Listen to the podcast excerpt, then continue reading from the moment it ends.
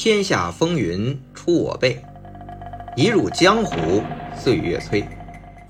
大家好，我是魏君子，一个被香港电影改变命运的七零后。欢迎大家来喜马拉雅收听我的《香港电影风云》。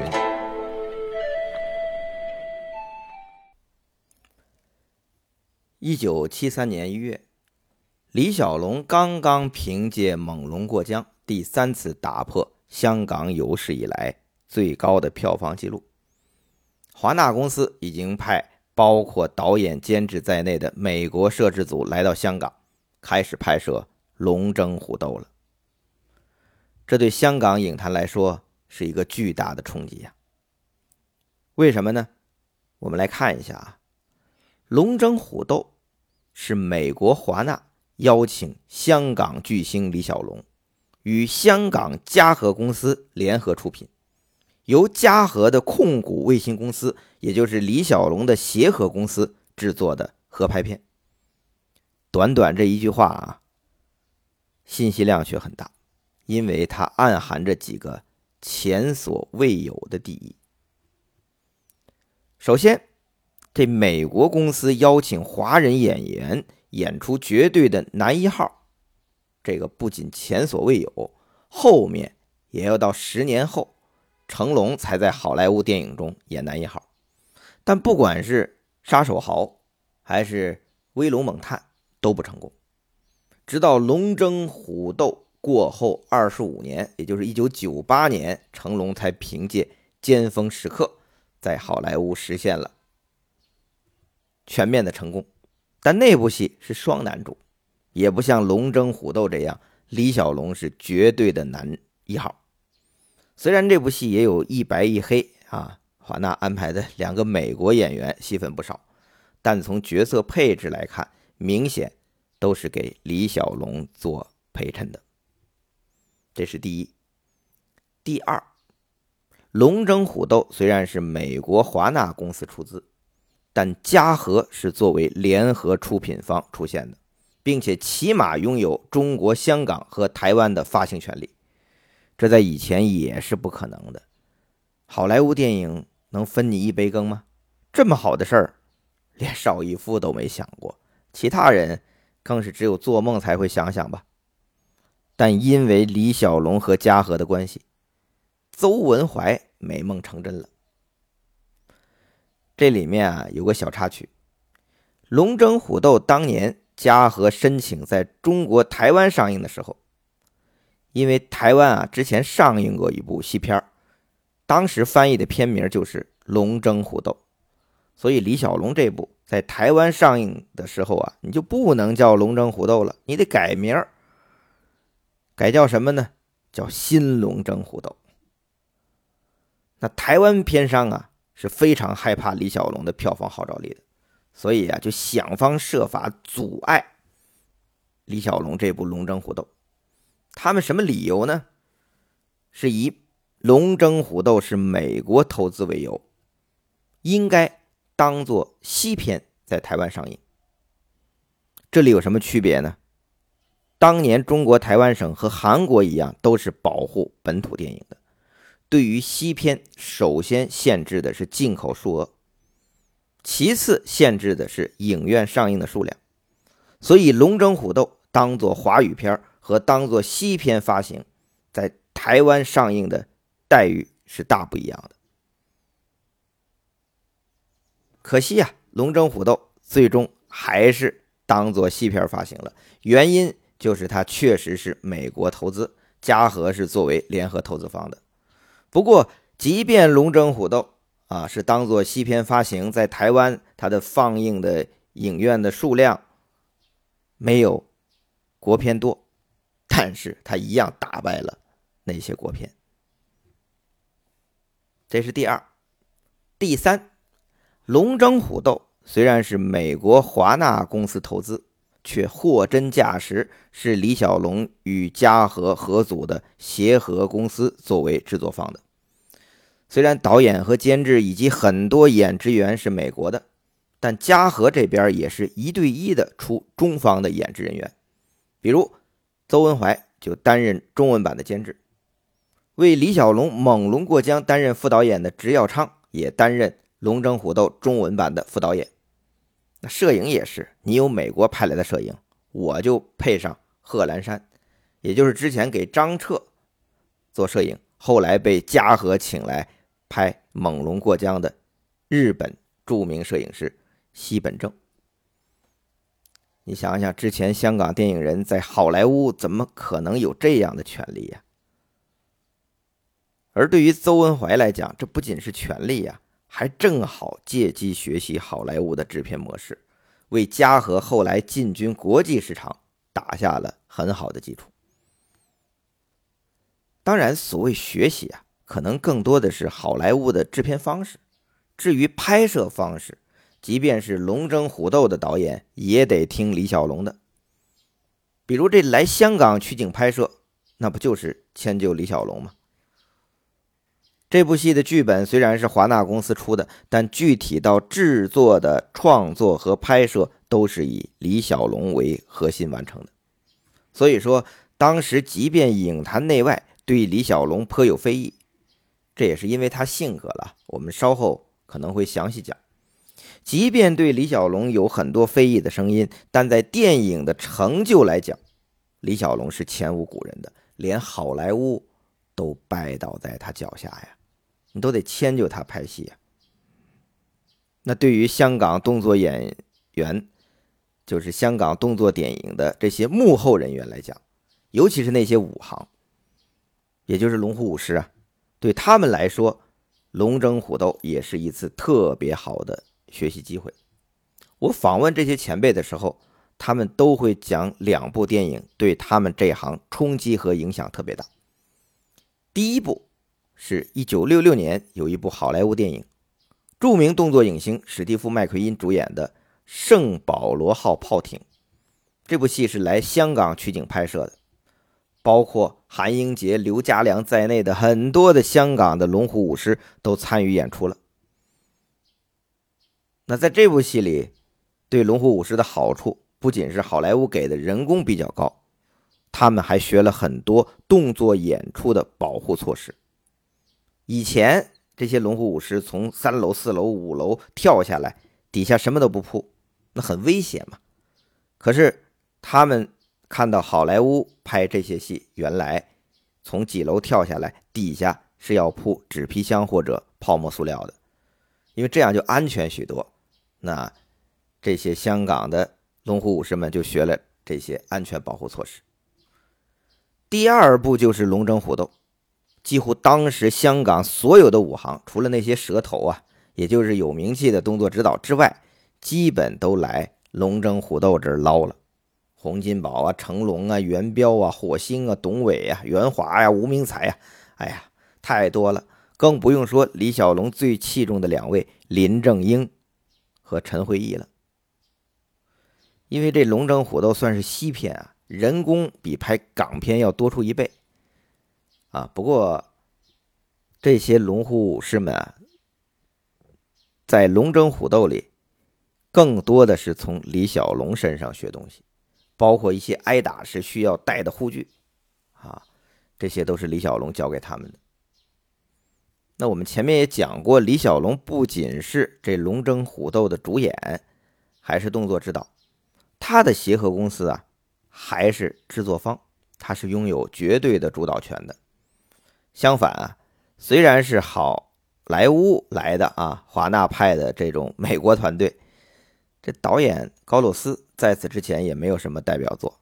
拍动作片，美方的副导演和摄影也是远不及李小龙这边的副导演直耀昌和摄影指导西本正经验丰富的。当然啊，这导演高洛斯也不是全无准备，比如大反派韩先生断了一只手。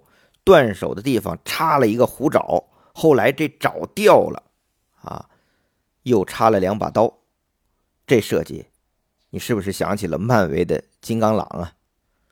那我还真查了一下啊，《龙争虎斗》上映于一九七三年，而金刚狼首次亮相漫画是一九七四年，谁先谁后？啊，金刚狼是否受《龙争虎斗》的影响，也未可知。那么李小龙对这个断手插虎爪再插双刀的设计很喜欢，这是来自于高露斯，但是更多的动作设计还是来自李小龙本尊。客观来讲啊，这华纳虽然对李小龙非常重视，满足他的一切要求，但对于这种纯卖格斗动作的类型片啊，还是不愿意投入过于庞大的资金。龙争虎斗的制作成本啊，有人说是六十万美金，也有说八十万美金的，总之是没超过一百万美金。在好莱坞当时啊，也就算是个 B 级或者是 C 级制作。当然，这个预算对于港片来说，已经是天文数字了。那邵氏和嘉禾当时的大制作也不过是五六十万港币，最多一百万到头了嘛。其实啊，好莱坞和我们相比，主要是人工太贵。这个传统一直延续到现在。张艺谋拍《长城》的时候啊，在内地拍，但连给城墙刷漆的都是从好莱坞啊运过来的啊，坐飞机运过来的工人，人家是有工会保护的啊，人工比内地高，每周还只拍五天，休息两天。那这样下来，你说这成本能不高吗？再说，也就是给城墙刷漆啊，这这咱们中国人是不是也能干啊？所以，长城号称制作成本一亿五千万美金，很多钱就是我刚才举例的这些非常昂贵的人工堆砌起来的。那当年华纳来香港拍《龙争虎斗》也是这样。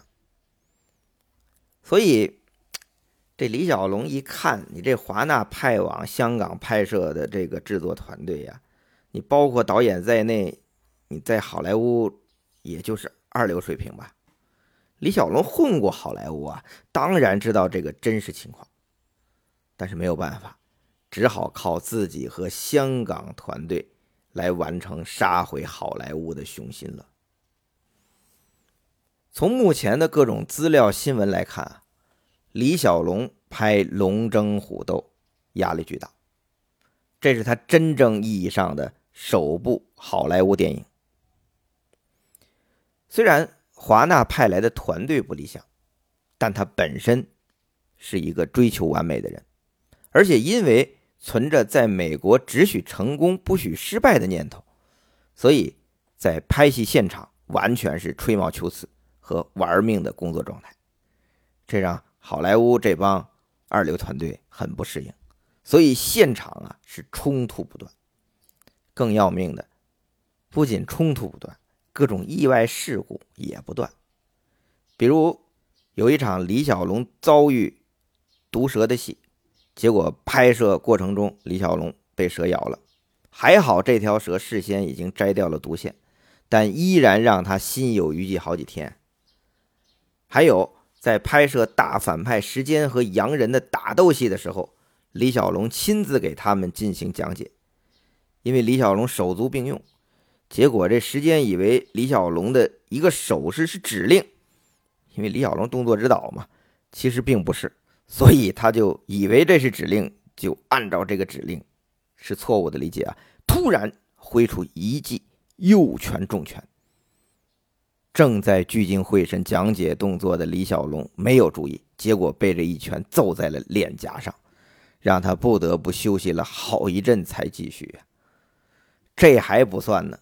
到拍重要的打戏部分的时候，李小龙又被美国演员鲍勃·华尔饰演的对手用打碎的玻璃瓶刺伤手掌，血流如注，导致整部戏的拍摄工作停了下来。复拍之后啊，正好有一场，李小龙啊垫步侧踢鲍勃·华尔，结果他一脚就将这鲍勃·华尔踢出数米开外。当时媒体都报道说，说这李小龙是公报私仇啊。还好，这鲍勃·华尔亲自否认了这个说法。他在一部纪录片里边接受访问的时候，他是这么回忆的：他说，首先当时在李小龙踢他之前，这鲍勃·华尔胸前已经放了一个护垫。如果李小龙真的想报复的话，只要他将脚的高度略提一下，就可以准确的。踢中鲍勃·华尔的脸，那护垫就不用踢了。但是李小龙没有这样做，而且即便在被鲍勃·华尔刺伤之后，他们依然相处融洽。所以，鲍勃·华尔说：“李小龙不是这样的人。”这龙争虎斗啊，实在让李小龙太耗费心神体力了。这是寄托着他打回好莱坞的希望。虽然从整体来看，《龙争虎斗》相比好莱坞制作还是粗糙了点，但已经是李小龙存世的四部半电影里制作最精良的了。除了美术、置景、造型设计和加进零零七谍战的元素，李小龙的动作格斗当然才是龙争虎斗最大的卖点。事实上，这部戏虽然也有两个美国演员的剧情支线和动作部分，但最好看的部分精华还是聚焦在李小龙身上。李小龙确实也花了很多心思。展示各种格斗技巧和他对哲学的理解，甚至还为自己设计了两次翻跟斗的舞台杂技动作，一个是凌空翻过的几个人，一个是凌空翻跟头倒踢对手，这两个都是圆滑踢的。当然，最精彩的还是后面三场打戏。第一场，李小龙为妹妹报仇，斗杀鲍勃·华尔。第二场潜入地牢，连续用齐眉棍、菲律宾短棍和双节棍横扫中对手，以及第三场决战大反派韩先生面对镜子幻象战胜自我的设计，这些啊都是我们影迷津津乐道的。但说实话啊，李小龙的电影啊，我最喜欢的，我只能说我个人最喜欢的啊，还是《猛龙过江》。因为那部戏的李小龙啊，没有被仇恨冲昏头脑，更多是展示自己的武学以及修养。面对敌人啊，不用说对战罗里士这种尊重，就算在小巷中惩戒洋人，也只是打倒，而不是招招致命。但龙争虎斗和精武门展现的更多是杀戮和暴力，龙争虎斗优胜，可能。这样渲染感官刺激，作为 B 级片或者 cut 片更有市场吧。但我个人还是啊，对于这《龙争虎斗》里那个显得暴烈甚至躁狂的李小龙，没有那么感冒。我更怀念啊，《猛龙过江》那种憨厚可爱、注重武学修为的乡巴佬唐龙。可能这也和拍《龙争虎斗》时李小龙过于紧张和压力。有关吧，我说的是李小龙在《龙争虎斗》里表现的那种有点那种躁狂的状态，他实在是太看重这部电影了，包括片名。本来华纳公司想取名叫《血与钢》，被李小龙拒绝了。他坚持叫很有这个东方功夫电影意味的名字《龙争虎斗》，英文名就叫《Enter the Dragon》。后来华纳又想改名，想改叫韩先生的岛，这下激怒了李小龙。当时他正在做电影的后期，直接宣布罢工，停止后期制作。华纳和李小龙讨价还价了，据说有一周的时间，最后还是华纳妥协了，那还是叫龙争虎斗吧。华纳的高层啊，因此气得骂李小龙是个疯子。但问题是，你再生气也不敢得罪李小龙。看过样片的华纳已经知道，这是一部会让他们赚大钱的电影，而李小龙也坚信如此，才坚持要在这部电影的片名打上东方色彩的烙印。事实证明，李小龙是对的。龙争虎斗也实现了李小龙打回好莱坞，在国际上扬眉吐气的愿望。只可惜啊，他没有看到这一天。龙争虎斗上映的时候，李小龙已经过世了。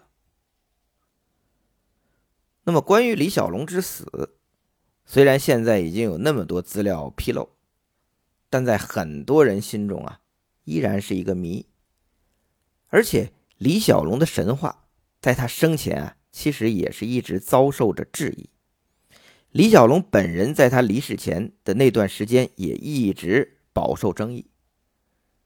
可以说，李小龙的生与死都关系着香港电影的发展与未来。那么，李小龙之死这个谜底究竟是什么呢？香艳、凶杀、自残？我们下回接着聊吧。